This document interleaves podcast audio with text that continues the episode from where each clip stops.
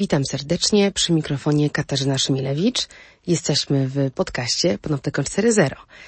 W odcinku, w którym wrócę do mojego ulubionego tematu, czyli platform internetowych. To są te firmy, których algorytmy i interfejsy wpływają na nastroje, opinie, interakcje społeczne, wybory konsumenckie, a czasem też wybory życiowe lub polityczne miliardów ludzi na Ziemi i milionów w Polsce.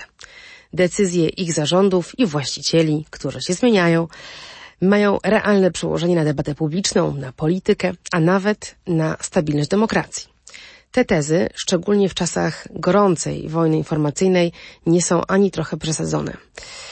Na szczęście zauważyły ten problem rządy, również Polski i Komisja Europejska, która w tej kadencji, która jeszcze trwa e, przez kolejne dwa lata, za cel postawiła sobie właśnie kompleksową, twardą regulację wielkich platform internetowych.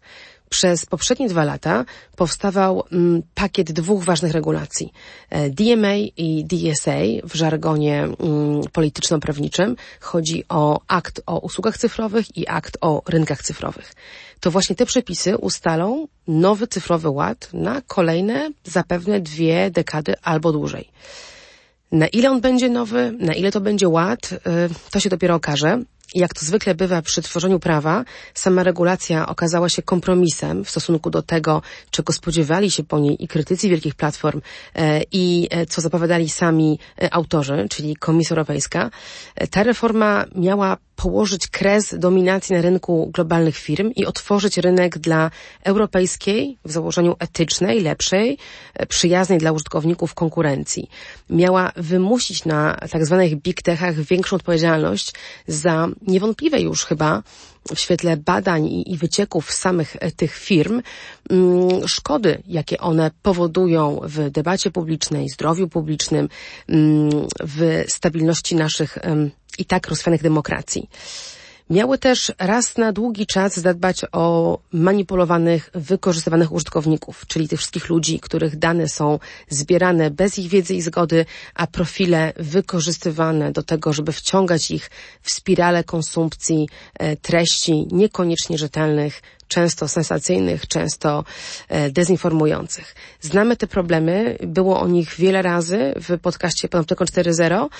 Tym razem wracam do regulacji, bo jest ku temu dobry pretekst. Prace nad tym pakietem właśnie się skończyły. Mm, projekt regulacji już ostateczny jest na stole i będzie wdrażany w państwach członkowskich, a więc również w Polsce.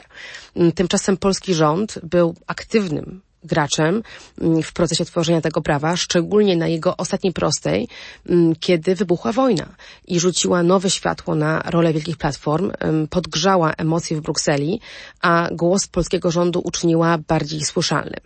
Polski rząd lobbował za dobrymi rozwiązaniami, może nie w awangardzie, ale na pewno nie blokował tych, e, tych sensowniejszych, więc e, to jest e, duży plus. No i teraz zobaczymy, co z wdrożeniem tej regulacji.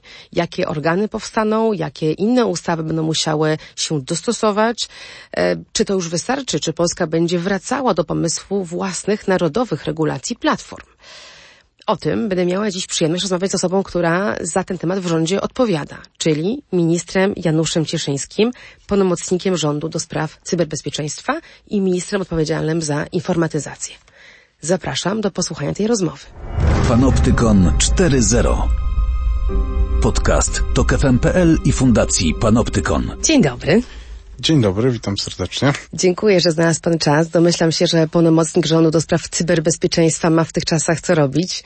No, to prawda, natomiast warto też zawsze opowiedzieć o tym, co się robi, bo e, te kwestie, o których dzisiaj będziemy rozmawiać, myślę, że są bardzo ważne i budzą bardzo duże zainteresowanie po stronie wszystkich e, internautów. I słusznie, bo, bo dzieje się dużo w regulacji platform. Przypomnę dla słuchających nas być może w innym momencie, bo podcast ma szczęśliwie długie życie. Rozmawiamy w maju 2022, a więc nie możemy uciec od kontekstu wojny. I to jest taki kontekst, który rzucił nowe światło, myślę również na rolę platform internetowych i na rolę rządów, te platformy e, regulujących. Mm, czy to jest tak, e, pańskim zdaniem, że odkąd zrozumieliśmy, że platformy mają władzę dzięki algorytmom i praktykom moderacji treści nad tym, co jest podbijane, co jest widoczne, co jest schowane, a przez to również jak bardzo, jak duże zasięgi ma dezinformacja, propaganda, że ten temat stał się też zagadnieniem dla rządu wprost z zakresu cyberbezpieczeństwa? Myślę, że jest tak, że najważniejszą kwestią nie jest to, że są te algorytmy i jak one działają. Myślę, że realnie tym nie tak wiele osób się interesuje. Natomiast y, no, platformy mają to do siebie, że one są wszędzie, tak? To znaczy definicja, którą przyjmuje DSA, tej, tej bardzo dużej platformy, ona mówi, że to jest taka usługa, która dociera do więcej niż 10% obywateli Unii Europejskiej, tak? No i właściwie te najpopularniejsze platformy, no one wszystkie te kryterium spełniają, co pokazuje, że y, wystarczy być w tym jednym miejscu, żeby docierać z tak szerokim zasięgiem. Przypomnę, że 10% mieszkańców Unii Europejskiej to jest więcej niż ma cała cała Polska, tak? Czyli to, to pokazuje, jak ważnym graczem na tym rynku medialnym y, są te platformy, tak? Jednak y, oczywiście są tytuły o zasięgu międzynarodowym, no ale y, żaden tytuł, który w Polsce jest prasowy, medialny, który w Polsce jest jakimś tam istotnym graczem na tym rynku, nie ma zasięgu międzynarodowego, tak? I dlatego, dlatego to jest tak wyjątkowe, tak wyjątkowe miejsce. No i, i, i też tak popularne. Trzeba pamiętać o tym, że y, te platformy, jeżeli patrzymy na raporty Gemiusa, y, na jakich stronach Polacy spędzają najwięcej czasu, jakie strony są najpopularniejsze, no to właśnie tam są te y, platformy społecznościowe. No to jest na całym świecie taki, taki trend, który obserwujemy od, od, od, lat wzrastający chyba trend, że ludzie raczej e, na platformach szukają newsów, a więc nawet jeżeli szukają tam tej swojej gazety, to jednak poprzez platformę, która no, ma możliwość, konkretne medium, e, promować lub jego zasięgi ograniczać. To jest cała osobna rozmowa o relacji, trudnej relacji mediów tradycyjnych do platform, no ale ciekawi mnie... Co jest, co jest też ciekawe, milenialsi y, chcieliby korzystać z innych usług, takich, które tradycyjnie znamy, także za pośrednictwem tych platform. Ostatnio było takie badanie, w którym y, badacze wskazali, że y, milenialci chcieliby y, za, za pośrednictwem platform korzystać przykład z usług bankowości elektronicznej, z usług zdrowotnych. Siedmiu na dziesięciu milenialsów woli pójść do dentysty niż do banku co dużo mówi o tych tradycyjnych instytucjach usługowych. No i to pokazuje, że... Ciekawe jak ZUS, wolę nie pytać. No te, tego badania, tego badania nie było jeszcze, ale myślę, że to jest ciekawe, ciekawe pytanie do zadania. Ja wolę trzech dentystów niż ZUS. No dobrze, no, ale... trzeba płacić składki. Mm, przypomnę, że w lutym tego roku, kilka dni po tym, kiedy Rosja rozpoczęła pełnowymiarową agresję mm, na Ukrainę, premierzy Polski, Łotwy, Litwy i Estonii zaapelowali wówczas całkiem grzecznie, do szefów największych firm, e, o których rozmawiamy, e, o coś, co nazwałabym cyfrowymi sankcjami na czas wojny. E, apelowali między innymi o to, żeby platformy arbitralnie, błyskawicznie, bez wnikania w szczegóły zawiesiły konta, które usprawiedliwiają agresję, które należą do rosyjskich urzędów, mediów, które są kontrolowane przez, przez rosyjski rząd. Mm, ale też było w tym liście, co mnie ucieszyło bardziej, o poprawie algorytmu algorytmów wyszukiwania w taki sposób, żeby premiowały treści z wiarygodnych źródeł e, i o całkowitą demonetyzację, czyli odcięcie od przychodów z reklamy e, wszystkich kont, które dezinformacje szerzą. E, w Pańskiej ocenie to były skuteczne sankcje? Udało się coś tutaj Te sankcje, te sankcje nie weszły w życie. To, natomiast no, oczywiście widać pewne reakcje ze strony tych platform. Też różne różne reakcje ze strony różnych platform. To też nie można powiedzieć, wszystkich wrzucić do jednego worka i powiedzieć, że wszyscy zareagowali tak samo. Natomiast e, ja powiem tak, no, z przykrością stwierdzam, że premierzy mieli rację e, i to naprawdę no, całej rozciągłości, występując z takim postulatem, dlatego że y, widać, że dezinformacja y, do tej pory bardzo aktywnie funkcjonuje w cyberprzestrzeni i widać, że to jest coś, co się przekłada na losy poszczególnych ludzi, tak? No my mm, patrzymy na dezinformację przez pryzmat tego, że no nie wiem, ktoś y, będzie miał jakieś poglądy na jakąś sprawę y, w polityce czy w życiu społecznym inne niż my byśmy chcieli, czy inne niż no, my byśmy uważali, są rozsądne,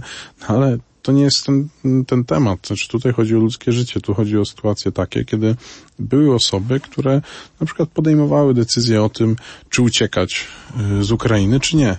Y, I uciekać z takich miejscowości, które później y, poznaliśmy, dlatego że w tych miejscowościach po prostu miały miejsce masakry ludności cywilnej. Rosjanie po prostu mordowali, mordowali Ukraińców. No i te osoby mogły na przykład pod wpływem dezinformacji na temat sytuacji, która jest w Polsce, na temat dezinformacji na temat warunków do, przejść, przekroczenia granicy i tak na temat tego, jak są przyjmowani przez Polaków, te wszystkie rzeczy mogły wpływać na ich decyzje. No i to, to jest jakby jaskrawy przykład, ale on pozwala zrozumieć, myślę, każdemu, że dezinformacja może kosztować ludzkie życie. Ja bym do, dołożyła do tego jeszcze taką refleksję, że na tych e, przykładach, których szczęśliwie przez okres nie mieliśmy, a dzisiaj nas szokują i słusznie szokują, widzimy, jak dokładnie działają algorytmy, które, e, które są również w stanie, jako ten silnik platformy, pewne informacje e, podbijać wyżej, inne e, chować. Czyli rząd może prowadzić kampanię doinformowującą uchodźców, a wypływa na wierzch coś innego. I w tym kontekście zastanawiam się, czy nawet gdyby platformy posłuchały tego apelu w lutym i odcięły wszystkie konta, które kojarzymy z rosyjską propagandą czy dezinformacją, czy to byłoby skuteczne, czy jednak nie jest tak, że to jest jak walka z hydrą, gdzie w miejsce jednej głowy wyrasta dziesięć kolejnych i jednak musimy się tym silnikiem algorytmicznym zająć. Myślę, że e, nawet jeżeli, nawet jeżeli to jest taka hydra, której odrastają głowy, to e, taka skutecznie działająca platforma e, ma do dyspozycji nieskończoną liczbę mieczy i toporów do ucinania tych kolejnych łubów i potrafiłaby bardzo skutecznie sobie z tym radzić. Też trzeba pamiętać o tym, że to jednak chwilę zajmuje, nim się odbuduje takie zasięgi. Każdy, kto zna sytuację, kiedy na przykład skasowali komuś konto, no to wiadomo, że y, zazwyczaj jeżeli ktoś się zakłada na nowo, no to pojawiają się apele, zapraszam do śledzenia, to, jestem tu i tak dalej, i tak dalej. I to nie ma co się łudzić, że to są procesy, które trwają godziny czy dni, tylko to są pewnie kwestie miesięcy, jeśli nie lat.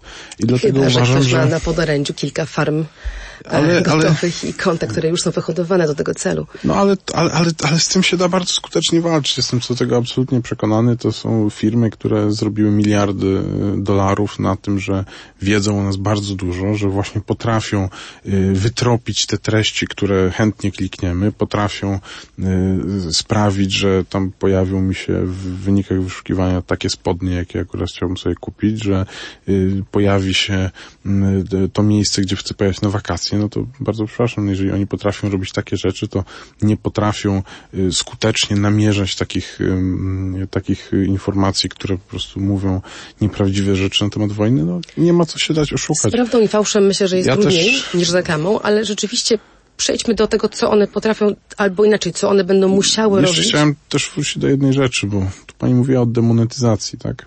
Nie, nie oszukujmy się, znaczy pieniądze, pieniądze w skali y, tej machiny wojennej, którą wytoczono przeciwko Ukrainie, y, pieniądze z reklam, to są grosze. To ci ludzie nie żyją dla reklam, nie żyją z reklam. Właśnie to pokazuje y, takie kompletne oderwanie od rzeczywistości przedstawicieli tych platform, bo oni mówią, zdemonetyzujemy ich.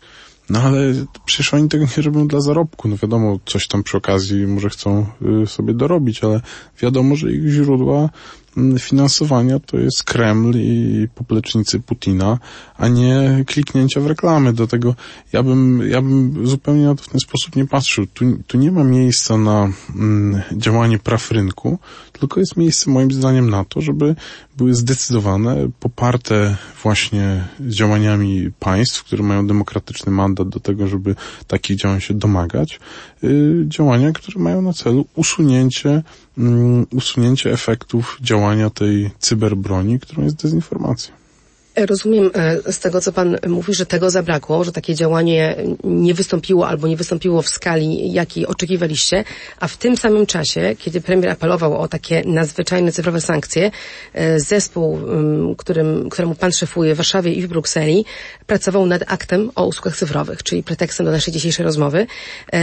Paradoksalnie być może ten akt ma jedno główne zadanie. Ograniczyć władzę platform i ograniczyć arbitralność ich działań.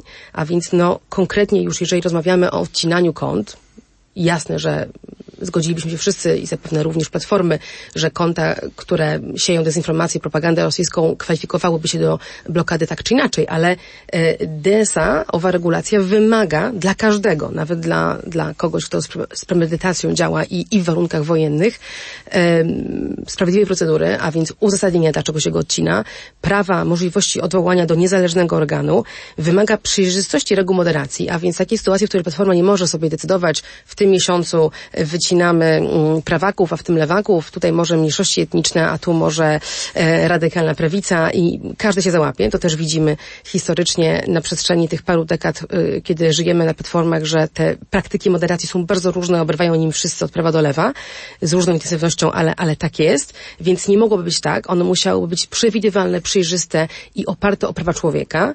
E, więcej, tam miałyby się pojawić obowiązkowe oceny tego, jak działa algorytm. Czyli algorytm, który wpływa negatywnie na debatę publiczną, bo na przykład podbija treści sensacyjne, emocjonalne, a więc częściej fejki niż te rzetelne, nudnawe, tak? Tak, tak, tak się przyjmuło, przyjęło myśleć, może to nieprawda, ale, ale obiegowy, e, obiegowa koncepcja, że, że to, co sensacyjne jest, jest jednak mniej rzetelne. E, taki algorytm musiałby być przez platformę opisany, zaudytowany i komisja miałaby możliwość wymuszenia zmiany algorytmu. Więc idziemy w kierunku odbierania im tej władzy. Czy tu nie ma napięcia między tym, co wyobraża sobie Pan jako skuteczne, szybkie sankcje, e, a taką systemową regulacją? Są dwie różne rzeczy. Ja też osobiście jestem zdania, że mm, kluczowa jest y, w takim powiedziałbym business as usual y, sytuacji, kluczowa jest transparentność, bo ja powiem tak, jeżeli jest platforma, która mówi, że y, no, ma, ma taki algorytm, że podbija treści sensacyjne, podbija treści takie, co się komuś podobają, takie, co się nie podobają, no to ja powinienem móc, o tym, móc się o tym dowiedzieć w e, jasny, przejrzysty uczciwy sposób. Natomiast ja jestem daleki od tego, żeby właśnie tutaj oceniać właśnie, bo co jest sensacyjne, tak? Y, może jest na przykład tak, że nasza rozmowa się tak potoczy, że to, co w trakcie niej padnie, będzie sensacyjne dla jakiejś grupy odbiorców. Natomiast, y, natomiast, no, powiedziałbym, myślę, że wątpię. Y, I, i tutaj, mm, i tutaj ja bym był bardzo daleki od tego, żeby wpływać na to, co może być pokazywane, co nie może być pokazywane. Ja jestem zwolennikiem w przypadku y, tych platform internetowych transparentności i to jest zupełnie inny temat niż kwestie y, te, no, związane z wojną, które nam się teraz pojawiły, bo proszę zobaczyć, że to jest drugi raz w mojej zawodowej karierze, kiedy obserwuję, co się dzieje, kiedy stosuje się y, obowiązujące przepisy, które wcześniej nie były stosowane, a mają dużą moc oddziaływania. Za pierwszym razem to były te rozporządzenia covidowe, tak? gdzie y, tak naprawdę rozporządzeniem wydanym na podstawie ustawy, która została przyjęta praktycznie jednogłośnie w, w chyba w 2010 czy 2011 roku, a może w 2008, no ale w jakimś, dawno temu nikt w ogóle do tego nie wracał. I ja sam pamiętam, jak tutaj z dyrekcją Departamentu Prawnego Ministerstwa Zdrowia, który wcześniej nadzorowałem, no znaleźliśmy, że są takie możliwości, że tu możemy pewne rzeczy robić, które no kiedy wpisywano je tam, wszystkim wydawało się oczywiste, no bo na wypadek tutaj nadzwyczajnej sytuacji... Abstrakcyjny kontekst, którego tak. nikt się realnie nie obawiał. No i potem, kiedy zaczęliśmy to stosować, pojawiło się szereg wątpliwości, a czy można zakazać, nakazać noszenie maseczek, a komu, a jak. No szereg takich przykładów, tak? I druga, druga rzecz y, ostatnia, właśnie dotycząca tego tematu, o którym dzisiaj rozmawiamy, czyli zastosowanie artykułu 180 prawa telekomunikacyjnego. I znowu, mamy regulacje, czy pani słyszała? Pani się, proszę pani konkretniej, się, bo nie każdy będzie wiedział, oczywiście, co to jest. Pa, y, to, jest to jest oczywiście artykuł 180 mówi, że na wniosek uprawnionych organów można, y, w skrócie y, mówiąc, wnieść o zablokowanie treści przez dostawców internetu. To polega na tym, że uprawnione służby mogą takie, taki wniosek przekazać i dostawca usług telekomunikacyjnych ma obowiązek, mm, ma obowiązek takie treści zdjąć. Jest blokada, to powiedzmy DNS i wchodząc tam znajdujemy błąd. Tak, jest, jest, jest, czyli to też oznacza, że to jest blokada, którą mówmy się, jeżeli ktoś poświęci, poświęci, znaczy, ja bym nie powiedział, że jest mało skuteczna, ja bym powiedział, że jest bardzo skuteczna, bo większość osób po prostu no, nie obejdzie tego, ale, ale oczywiście jeżeli ktoś chce, no to, to, to na pewno znajdzie taki sposób. Natomiast, natomiast chodzi mi o to, że mm, to jest przepis. Pani się zajmuje tutaj tym, tą tematyką. Słyszała Pani o tym, że to jest jakiś problematyczny przepis kiedyś? Zdarzyło mi się komentować podobne. Przyznam, że ten przegapiłam. Gdzieś tam no, to było na tyle dawno, że, że mi umknął, ale, no i, ale, ale ja pochyliła nad tym, czy, czy, czy, sprawiedliwy proces wokół tego jest dobrze zaprojektowany. Nie, okej, okay, ale to, o czym mówię, to jest to, że y, to jest przepis, który był, no nie budził kontrowersji, myślę, że mogę tak powiedzieć, w, w środowisku. Ja nigdy wcześniej nie słyszałem o tym, że to jest kontrowersyjny przepis, tak? A kiedy go zastosowaliśmy, okazało się, że y, są kontrowersje i co więcej, ja się nawet z tymi zastrzeżeniami zgadzam, że mm, w takich sytuacjach państwo powinno działać transparentnie. Natomiast ponieważ tak samo jak w DSA, także i tutaj my przecieramy szlaki, tak? I stosujemy no, takie prawo, jakie powiedzmy no, mamy do zastosowania w danej sytuacji, no to y, pojawiają się wątpliwości, pojawiają się uwagi i to jest też dobry moment, myślę, żeby dyskusję wokół tego rozpocząć. Natomiast to jest coś zupełnie innego niż DSA, to znaczy y, są, są inne, są inne. Na rynku. Jeżeli, jeżeli, jeżeli, jeżeli ktoś, jeżeli ktoś y, zacząłby wyrąbywać siekierą drzwi do pani mieszkania, to pewnie by była pani mało zadowolona, chyba, że to byłby strażak, który y, wyciągałby tam panią z pożaru, tak? I no, to jest, y, to, to pokazuje, że ten kontekst jest, wa jest ważny. Ale właśnie dzisiaj, no, rozumiem, rozmawiamy o tym, co na co dzień, tak? Czyli właśnie o, o tym, o czym mówi DSA i o tym, że rzeczywiście to jest regulacja, której celem jest danie jak największej liczby praw użytkownikom i, y, no i też odsłonienie przed, przez platformy tych sekretów, y, sekretów działania, na przykład takich jak algorytm. Nie tylko, nie tylko. Pan sam powiedział w wywiadzie dla Gazety Wyborczej w styczniu, że chciałby pan rozwiązać problem nadużywania monopolistycznej pozycji wobec państwa i obywateli przez, wtedy była mowa o Facebooku w kontekście blokady konta akurat Konfederacji. I to jest jeden z głównych celów dokładnie rozbrojenie tak. tej bomby, społecznej, tykającej bomby, być może z opóźnionym zapłonem, nawiązuje teraz do do, tej, do, do tego rozróżnienia, które Pan stosuje, czasy normalne i, i czasy kryzysu. To nie jest tak, że mamy jakąś wyraźną cenzurę i nagle jest wojna w sieci, prawda? My wszyscy wiemy, obserwujące to z bliska, że dezinformacja rosyjska, propaganda narastała latami. Putin bardzo wyraźnie przygotowywał się do tej agresji w tym, jak prowadził swoją politykę informacyjną i nie możemy łatwo rozgraniczyć, kiedy jest epidemia, kiedy jej nie ma, kiedy jest wojna w sieci, kiedy jej nie ma. Tak naprawdę te mechanizmy z algorytmami w centrum działają na niekorzyść debaty publicznej przez cały czas. Jeżeli chcemy systemowo je rozwiązać, to DSA do tego rzeczywiście wydawało się najlepszym miejscem. A czy się okazało, się, to... Pozwala się z Panią nie zgodzić. To jest ciekawe. Pozwala się z Panią nie zgodzić. Ja po prostu uważam inaczej.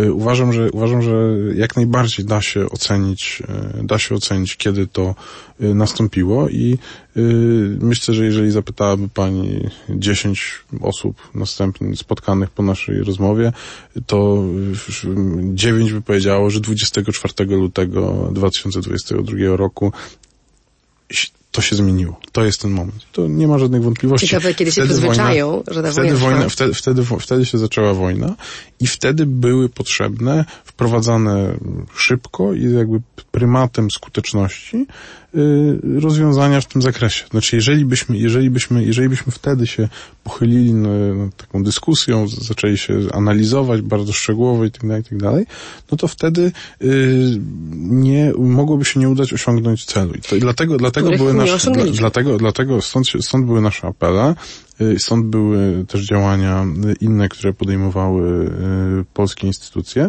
właśnie mające na celu no, taką twardą walką, walkę z dezinformacją. I to, na to, że y, dzisiaj te podmioty, które tę dezinformację sieją, korzystają z dorobku, które wykształciły w tych tak zwanych normalnych czasach, to ja się tu w pełni zgadzam. Natomiast y, nie można mówić nie można mówić o tym, że te, te, te sytuacje są porównywalne. Natomiast wracając do DSA, y, doskonały przykład właśnie dotyczący Konfederacji. To jest absolutnie skandaliczna sytuacja. Znaczy jakby y, jak widzimy, że widzimy, że ściągnięto profil Konfederacji, a dzisiaj są problemy z tym, żeby tych samych państwa przekonać do tego, żeby usunęli, yy, usunęli treści, no, które są po prostu kremlowską manipulacją, no to to w jasny sposób pokazuje, że y, to jest proces nieprzejrzysty, w mojej ocenie absolutnie niesprawiedliwy, y, nieproporcjonalny. No i y, ja w rozmowach z liderami Konfederacji też to podkreślałem, że fakt, że oni nie otrzymali żadnego uzasadnienia w tej sprawie, fakt, że no, ja, ja taką informację otrzymałem, natychmiast się podzieliłem tą informacją z liderami Konfederacji, no, w nadziei na to, że Mm, jednak może, może Platforma pójdzie po rozum do głowy i się z tej absurdalnej decyzji wycofa. To się nie udało. Yy, my wystosowaliśmy apel do... Jeszcze w ramach tego punktu kontaktowego, który rząd yy, stworzył, czy to było Punkt zupełnie nieformalnie? To, to, to, to była nieformalna korespondencja. Punkt kontaktowy, to mogę powiedzieć, wraca. Myślę, że to też nie jest przypadek, że wraca, kiedy się pojawia DSA, bo zawsze tak jest, że jak te, te podmioty widzą, że idzie nowa fala regulacji, to zawsze wtedy są bardziej skłonne do takich miękkich działań. Natomiast myślę, że... Szczerze mówiąc, wolamy, żeby już go nie przywracali. Mówimy o punkcie, który powstał cztery lata temu e, i, i w zasadzie polegał na tym, że, że, że rząd pośredniczył, czy też jakieś publiczne ciało nierządowe tak. pośredniczyło w komunikacji między użytkownikami a Facebookiem, która kończyła się ponowną rewizją tej samej sprawy przez Platformę. Jeżeli Platforma nie chciała przywrócić treści, nie musiała tego nawet uzasadnić. Chociaż, chociaż trzeba pamiętać o tym, że ten punkt y, no jednak doprowadził do tego, że ilość tych decyzji zostało zrewidowanych, także ja bym zupełnie nie przekreślał no, ale w DSA, o czym może powiemy, Natomiast, jest dużo lepiej to rozwiązane. Tak, bez, bez wątpienia, ale to, ale, to, ale to pokazuje, że y, no, trudno jest w sytuacji, w której to jest ważny problem i to nie jest ważny problem od dziś, powiedzieć, no dobrze, to my czekamy na DSA. No, Niemcy nie czekają na DSA. Y, Niemcy, w Niemczech jest to dawno obowiązująca regulacja y, NetZG, o ile się nie mylę, ta ustawa się nazywa. No jakoś tam nie było żadnych wątpliwości, albo no te europejskie... No, nas też euro, europejskie, trybuna, no, europejskie trybunały jakoś wtedy, kiedy Niemcy takie kontrowersyjne kroki podejmują, to, to zajmują się innymi rzeczami, no ale to inny temat. Y, Polska też przygotowała taką regulację, tutaj ustawę o wolności słowa autorstwa pana ministra Sebastiana Kalety, Także też jakby tutaj taki do, pewien dorobek legislacyjny w tym zakresie mamy. Kolek Ziobro. No, to myślę, że każdy, może, myślę, może że niektóre, łatka, ale, myślę, że nie, niektóre, niektóre, niektóre środ, niektórym środowiskom po prostu, no, nie pasuje cokolwiek, co powstaje w Ministerstwie Sprawiedliwości. No, nie wiem, jak to skomentować. Ja, ja mam bardzo dobrą współpracę z panem ministrem Kaletą. Myślę, że to jest osoba, która mm, nie obawia się y, podejmować wyzwania, jakie tu bez wątpienia mamy, bo to jest o tyle ciekawe, że Państwo, mówię, którzy właśnie używają takich sformułowań o politycznym zabarwieniu, bardzo często uważają, że powinny być jakieś instrumenty oddziaływania na, na platformy, no tylko, że y, no, najchętniej chyba sami by w tych ciałach zasiadali, y, uznając, że to jest jedyny gwarant tego, że one będą poprawnie działały. Wydaje się, że to jest naturalne, naturalna propozycja, że jeżeli jest, e, jeżeli mm, jest powoływane takie ciało, to że ono jest wyłaniane przez e, parlament. No, jakoś trzeba w demokracji, yy, jakoś trzeba w demokracji takich wyborów dokonywać. Yy, jeżeli są jakieś kontrpropozycje, lepsze propozycje, to myślę, że można zawsze o tym no, rozmawiać. Mamy taką kontrpropozycję w samym DSA. To uporządkujmy. Rzeczywiście w Polsce pojawiła się propozycja y, ustawy o wolności słowa w mediach społecznościowych, a w niej Rada Wolności Słowa. Ta Rada miałaby być wyłaniana większością parlamentarną, ale bez konieczności osiągnięcia konsensusu też bez akceptacji Senatu. Mówię o tym dlatego, że niedawny jeszcze spór, być może już trochę przebrzmiały, ale ja go jeszcze dobrze pamiętam, e, o to, kto powinien być rzecznikiem praw obywatelskich w Polsce, pokazał wartość tego mechanizmu, prawda? Było to oczywiste, że, że y, trudno było znaleźć osobę, która by jakoś godziła polskie środowiska polityczne mocno skłócone. Ubolewam nad tym, to nie jest sytuacja zdrowa dla demokracji ani dobra dla obywateli, ale tak jest. Y, I pojawił się kandydat, który wreszcie przeszedł to sito. Obu izb y, parlamentarnych, który Ja w mojej ocenie ma szacunek obu stron. Ja się zupełnie nie zgadzam z tą oceną. Ja uważam, że to, że to, że to było jednak inaczej, że to było w ten sposób, że poparcie dla y, jednego, dla kandydata na, dla, na jedną funkcję y, zostało spakietowane z poparciem innego kandydata na inną funkcję i po prostu no akurat y, nie przypuszczam, żeby y, kandydat, czy obecny Rzecznik Praw Obywatelskich został na to stanowisko wybrany z jakimś wielkim entuzjazmem. y, większości, y, większości rządowej, no ale, ale to, to jest może poboczny temat. Y, Myślę, że y, rozumiem, rozumiem, rozumiem ten, rozumiem ten postulat y, y, i, i tę kwestię, żeby właśnie tutaj uwzględnić też może właśnie głos Senatu. To są wszystko kwestie do dyskusji. Myślę, że jest jeszcze na nie czas. To są procedury. DSA Natomiast DSA mówi o konkretnie- sądzie. DSA mówi o sądzie. kilku rzeczach. Mówi o kilku rzeczach. To też jest warto, żebyśmy, żebyśmy to uporządkowali. Mówi o tym, że powinni, powinno być ciało w każdym kraju, taki koordynator, który będzie nadzorował egzekwowanie tej ogromnej e, regulacji, która do, naprawdę ma w sobie całe spektrum obowiązków dla różnych podmiotów, od platform e-commerce po media, o których mówimy, media społecznościowe. I taki regulator mógłby być na przykład łokikiem, który by dostał kolejne kompetencje od rządu. Nie, nie, nie rozstrzyga tego DSA, czy to ma być nowy czy stary organ, ani jak powołany rzeczywiście, ale jest jeden ważny warunek. Ma być niezależny biznesowo i politycznie i musi pełnić swoją funkcję w sposób rzetelny, szybki, sprawny i zgodny z prawami człowieka. No i tu obawiałabym się, że jeżeli owa Rada Wolności Słowa miałaby wy- wyewoluować w takiego kolektywnego koordynatora, no to jednak sprzeciw społeczny i środowisk biznesowych, które krytykowały ustawę, mm, o której mówimy, em, Mówimy o środowiskach biznesowych, które reprezentują po prostu wielkie amerykańskie korporacje, które... niekoniecznie też polski No, biznes no, internetowy. No, to oczywiście, no ale jakoś tak myślę, że uczciwie rozmawiając, to te kontrybucje y, przede wszystkim pochodzą właśnie od tych wielkich amerykańskich korporacji, y, które akurat właśnie są członkami y, tychże zrzeszeń y, przedsiębiorców. Y, chyba wszystkie mają y, Polskę w nazwie, ale może nie wszystkie, ale większość, ale jakoś tak się składa, że, że tam właśnie też bardzo często reprezentują interes jest tam wielkich, lokalnych. wielkich, wielkich Abstrahując e, z tego, kto, korporacji kto krytykował, mnie bardziej ciekawi, czy już rząd w takim razie ma wizję tego, co dalej z pomysłem na Radę Wolności Słowa, a jeżeli nie Rada, to jak będzie wyglądało ciało koordynujące wdrażanie DSA? Myślę, że jest tak, że no, jeszcze na ten ostateczny tekst DSA. Y, Prace nad ustawą wolności słowa są jakby na tej ścieżce rządowej. O ile się nie mylę, ten projekt został skierowany do rozpatrzenia przez Stały Komitet Rady Ministrów. Y, Ja myślę, że ja myślę, że DSA sprawia, że no, ta dyskusja będzie musiała się zdynamizować. Oczywiście no, każdy, y, y, ka, każdy pewnie uważa, że organ bezstronny to jest taki, który będzie trzymał jego stronę. Tak życie uczy, że y, takie, takie ludzie mają przekonanie i wokół tego, szczególnie w tej politycznej dyskusji, to się ogniskuje. Y, ja się zgadzam co do tego, że powinniśmy szukać kompromisu, który sprawi, że y, z tymi instytucjami się będzie identyfikowała jak najszersza grupa osób, bo to wiadomo, że to buduje jakby legitymację takiej instytucji do zajmowania się tymi sprawami. Jej wiarygodność i skuteczność. Czy UOKiK, czy UOKiK to jest instytucja, która dzisiaj jakby, mówiąc kolokwialnie, siedzi w tym temacie?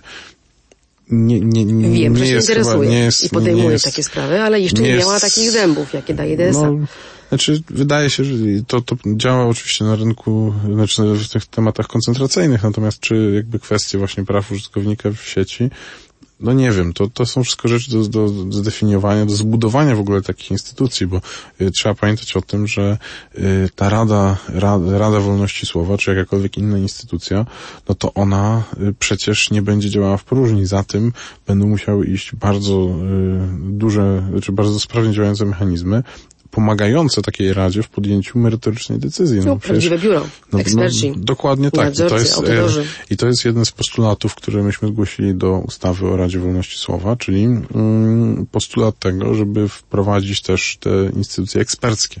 I tutaj my y, mamy trochę inny pogląd niż Ministerstwo Sprawiedliwości. Chcielibyśmy, żeby mm, ci, tych ekspertów wskazywały też y, na przykład tematach medycznych, które ja troszkę lepiej znam ze względu na to, czym się wcześniej zajmowałem, uważam, że tam jest miejsce dla Naczelnej Izby Lekarskiej, mm, dla tych samorządów zawodowych, które no, są w stanie wyznaczyć spośród swojego grona, czy no, wskazanych przez siebie ekspertów w danych dziedzinach. Uważam, że to jest właśnie takie działanie, które budowałoby wiarygodność takich instytucji.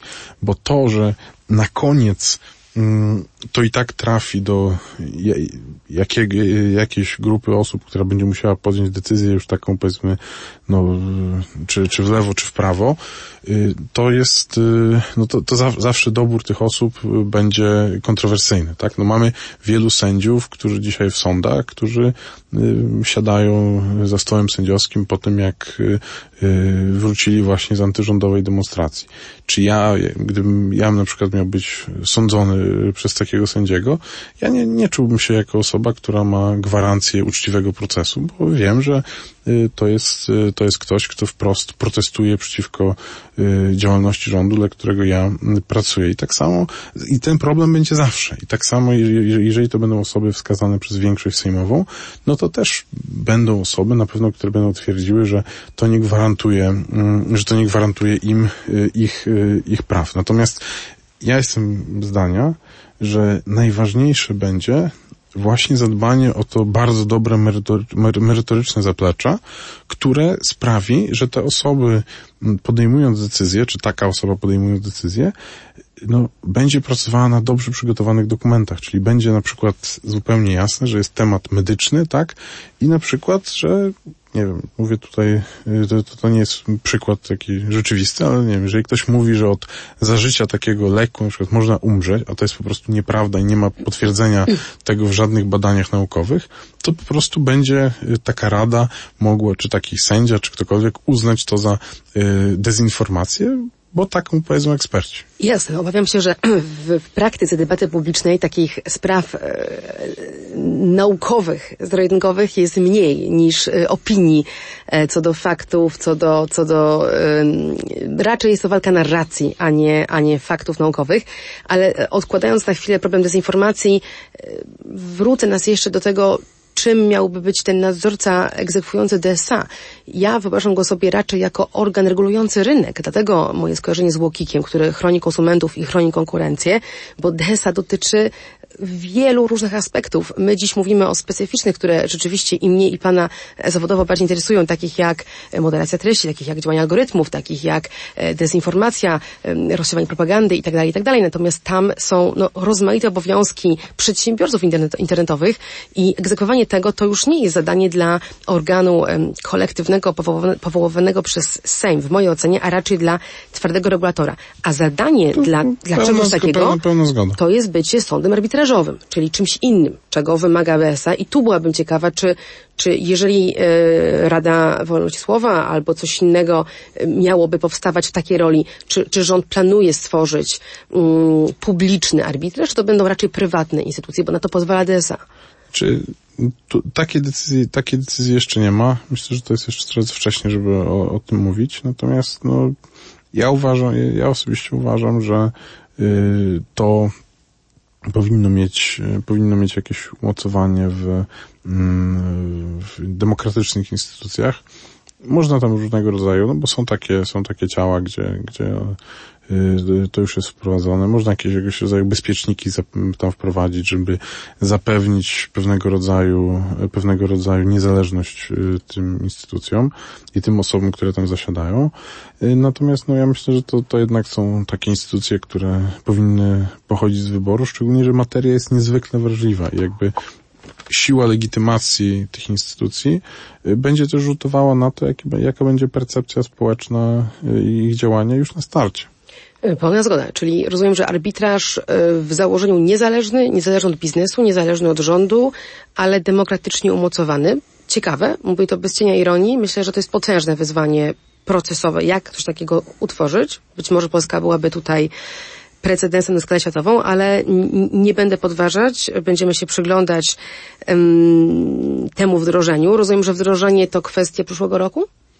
No, to jest pytanie, pytanie jakby, co będzie w ostatecznym tekście, jakie, jakie tutaj, jakie tutaj będą decyzje. Natomiast ja uważam, że z tym nie ma co czekać, dlatego, że to jest gigantyczne wyzwanie i uważam, że to jest taki temat, e, który już naprawdę w Polsce nabrzmiewa. My mamy pewną świadomość, że właśnie przed wejściem w życie e, DSA no nie, nie mieliśmy takiego mandatu, e, żeby to regulować tak, że wiedzieliśmy, że no, było ileś takich dyskusji, które się kończyły taką konkluzją, że no tak, ale to poczekajmy na DSA. Poczekajmy na DSA, tam to będzie. To nie tam... było głupie, bo to jest jednak to miejsce, gdzie możemy zrobić więcej skutecznie na skalę europejską. Be, bez wątpienia ja się zgadzam z tym, że ja się zgadzam z tym, że tutaj trzeba rozmawiać na poziomie całej Unii Europejskiej, bo my po prostu jako Polska, czy nawet pewnie Francja, czy Niemcy, nie mamy takiego e, mandatu, e, czy takich, takiej siły, siły nacisku,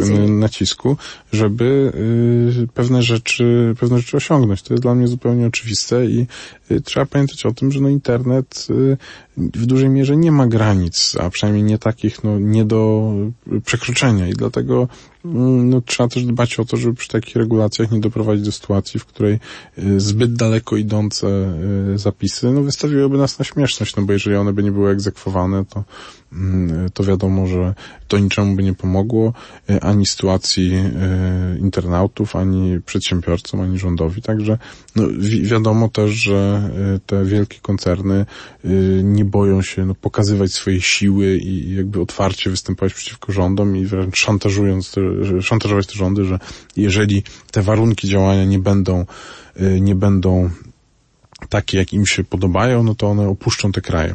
Co ciekawe, Mm, wczoraj było e, spotkanie pana komisarza Thierry'ego Bretona z Elonem Muskiem i tak, no, e, ta, tak i, i właśnie podczas tego spotkania Elon Musk powiedział, że, że okay, jego zdaniem, jego zdaniem, nie no, powiedział coś innego, powiedział, powiedział, że się zgadza, tylko tak skromnie, skromnie wydaje mi się powiedział, że mm, jego, że to, co proponuje DSA, to jest to samo, co on chciałby wprowadzić na platformie, którą właśnie przejął. Także no, to pokazuje, że mm, to pokazuje, że to będą ciekawe miesiące i lata, y, bo ta dyskusja, mm, ta dyskusja się robi coraz gorętsza. No, sam Elon Musk y, nie tak dawno napisał taki wpis, że i am a free speech absolutist, czyli generalnie wskazuje no, że tak wielu nie ma... się konsekwencji przejęcia Twittera przez niego. Ja to rozumiałam od początku po linii tego, co powiedział e, chwilę temu, czyli że on respektuje prawo, a nie życzy sobie raczej robienia polityki przez samą platformę, co mi by się podobało, ale zobaczymy. Zobaczymy, rzeczywiście to będą ciekawe czasy. E, konkludując, czy dobrze rozumiem, że to DSA będzie bazą dla regulacji platform w Polsce i raczej ta ustawa o wolności mediów wolność słowa w mediach społecznościowych, ona jednak będzie zamrożona? Czy, I, i, i wy, z niej ten jeden organ? Ja bym nie powiedział, że ona będzie zamrożona. Myślę, że jest tak, że jest dobry czas na to, żeby zobaczyć, co zostało uchwalone w ramach DSA, dołożyć to, zmodyfikować ewentualnie, bo to nie została przecież podjęta decyzja przez Radę Ministrów, y, to ten kształt ustawy o wolności słowa. I tak jak mówię, ja jestem zdania, że y, no, to jest trudna materia, ale no, niezbędna do uregulowania, bo mm, inaczej pozostaną takie wątpliwości, które y, wszystkim nam będą sprawiały kłopoty i y, no, ta ochrona konsumentów, ochrona klientów, użytkowników tych platform nie będzie na adekwatnym poziomie. No dobrze, to pozostaje mi powiedzieć, że będziemy się przyglądać i być może wrócimy do tej rozmowy, kiedy już poznamy pełen zakres polskiej regulacji platform. No ja, ja zachęcam do tej dyskusji, dlatego że mm, ja jestem, nie ukrywam, tak dość niemiło zaskoczony tym, że mm, wiele osób, instytucji, które się zajmuje tą tematyką, y, ma takie wrażenie, że mm, tutaj nasze działania są nastawione na to, żeby nie wiem, żeby wchodzić, no, no już no, cenzurować, tak, żeby ingerować w jakiś sposób w to, jak wygląda internet w Polsce, podczas gdy nasze stanowisko y, wydaje się, że od samego czasu, od samego początku jest, jest bardzo, bardzo prowolnościowe i ma na celu właśnie wzmacnianie y, pozycji użytkownika. Jest ileś takich, y, ileś takich elementów, które znalazły się w DSA na wniosek Polski, na przykład zakaz tutaj profilowania, targetowania po wrażliwych cechach, zakaz takiej reklamy uderzającej w, w dzieci. W sensie, tutaj oczywiście był konsensus na poziomie, mm, na poziomie szerszym niż tylko Polska, ale Polska była, powiedziałbym, mocnym ambasadorem takich zapisów. To prawda. Mm, działamy też na, działamy też na rzecz tego, żeby no, przekonywać te platformy, że ich działalność nie jest obojętna dla mm, życia społecznego. No, te, w tej sytuacji wojennej uważamy, że te platformy, podobnie jak, no, myślę, że duża część tej, tego zachodniego establishmentu biznesowego po prostu mogła zrobić więcej i lepiej, kierując się właśnie interesem ludzi, a nie interesem swoich biznesów. Także no, ja jestem przekonany, że my tutaj jesteśmy naprawdę po jasnej stronie mocy i yy, dziwi mnie to, że za każdym razem, kiedy ktoś ma jakieś wątpliwości, to one są zawsze rozstrzygane na naszą niekorzyść. Ja zapraszam wszystkich do, y, do rozmów. No teraz na przykład skierowaliśmy do konsultacji ustawę o y, centralnej informacji emerytalnej. Y, no już z pewnym mrowieniem w palcach czekam na recenzję ze strony tych organizacji, instytucji, które się zajmują ochroną danych osobowych, bo no, podejrzewam, że też mogą mieć jakieś swoje uwagi. Chociaż, chociaż uważam, że to jest świetna regulacja, która właśnie pozwala zebrać w jednym miejscu dane z wielu źródeł, w bardzo ważnym celu. Ja, ja też jestem takiego zdania, że jeżeli chodzi o ochronę danych osobowych, to my w bardzo wielu momentach brniemy w ślepy zaułek. Na przykład yy, przygotowaliśmy projekt yy, systemu, który ma pomóc obywatelom Ukrainy, ale docelowo wszystkim, którzy są na polskim rynku pracy, yy, zbudować taki swój profil zawodowy, tak żeby on był dostępny dla potencjalnych pracodawców. No i teraz y, w dyskusji na przykład y, w naszej wewnętrznej eksperci od ochrony danych osobowych mówią, że y, no przecież tutaj trzeba chronić wszystkie informacje, łącznie z wiekiem, płcią, jak, no, bo one pozwalają na jakieś nielegalne profilowanie. No ale też każdy, kto kiedykolwiek szukał pracownika wie, że no, to nie jest żadne profilowanie, tylko jeżeli szukamy kandydata do pracy, no to interesujemy się tym. To nie jest kryterium dyskryminacyjne, tylko po prostu chcemy wiedzieć, y, kogo po drugiej stronie będziemy mieli. I, y, y, i, i dlatego, mimo że jakieś tam takie złote standardy ochrony danych osobowych są inne, trzeba się dostosować do tego, jaka jest rzeczywistość. Jeżeli ktoś dobrowolnie godzi się na to, żeby na przykład jego dane przetwarzać w celu znalezienia pracy, to powinno się, powinno to mieć w mojej ocenie no, praktyczny zakres. No, Ciekawy case, nie będę się odnosić, e, chętnie się zapoznam e, w pracy zawodowej. E, tymczasem ostatnie zdanie ode mnie, jeśli chodzi o, o, o to, co Pan wywołuje, czyli problem braku zaufania. No zaufanie to taka, taka trudna materia. Ona się tworzy w oparciu o praktykę, prawda? Mhm. Jeżeli ustawa o wolności słowa wychodzi z resortu, który no nie ma dobrej prasy w społeczeństwie, jeśli chodzi o budowanie instytucji niezależnych od, e, od aktualnego, e, jakby od, od, od, od, partii o przewadze politycznej, no to reakcja jest taka, jaka jest. I tutaj ciekawe było, że nawet KRIT, nawet środowiska biznesowe, również polskie, krytykowały tę ustawę ze względu na te same zagrożenia, które dostrzegały e, organizacje obywatelskie. Więc nie chcę teraz mówić Uważam, że, uważam, że, i będzie uważam, dobrze, że, uważam, uważam, albo że, zmieńcie resort i będzie dobrze, ale to się buduje latami. Uważam, uważam, że, uważam, że jest tak, że jeżeli chcemy mieć konstruktywną dyskusję e, wokół ważnych spraw społecznych, ale na styku z polityką, to no jednak zawsze najważniejsza powinna być treść projektu y, i, i, i też jakby no powin, powin, uważam, że warto wychodzić z konstruktywnymi kontrpropozycjami. Ale to są uwagi do treści, więc wracając do y, sceny naszej rozmowy, mamy DSA, regulacja europejska, w niej znajdują się konkretne wymagania takiego organu. Pierwszą z nich jest niezależność, dalej jest budżet, kompetencje, te rzeczy, o których Pan mówił, że chcecie wzmacniać. Świetnie. Myślę, że jeżeli rząd zaproponuje instytucję, która będzie niezależna biznesowo, politycznie i będzie dość bogata i kompetentna, to ona zarobi na swoje zaufanie. I tego, tego Wam i sobie życzę jako obywatelka. Dziękuję bardzo za rozmowę. Moim gościem był minister Janusz Cieszyński. Bardzo dziękuję. Technologie i człowiek. Człowiek i technologie. Gdzie na tym styku czekają na nas zagrożenia? Jak korzystać z technologii, by na nich skorzystać? Jak kontrolować, kto gromadzi o nas informacje i do czego ich używa? Z ekspertami i praktykami rozmawia Katarzyna Szymielewicz. Panoptykon 4.0 Podcast to KFM.pl i Fundacji Panoptykon.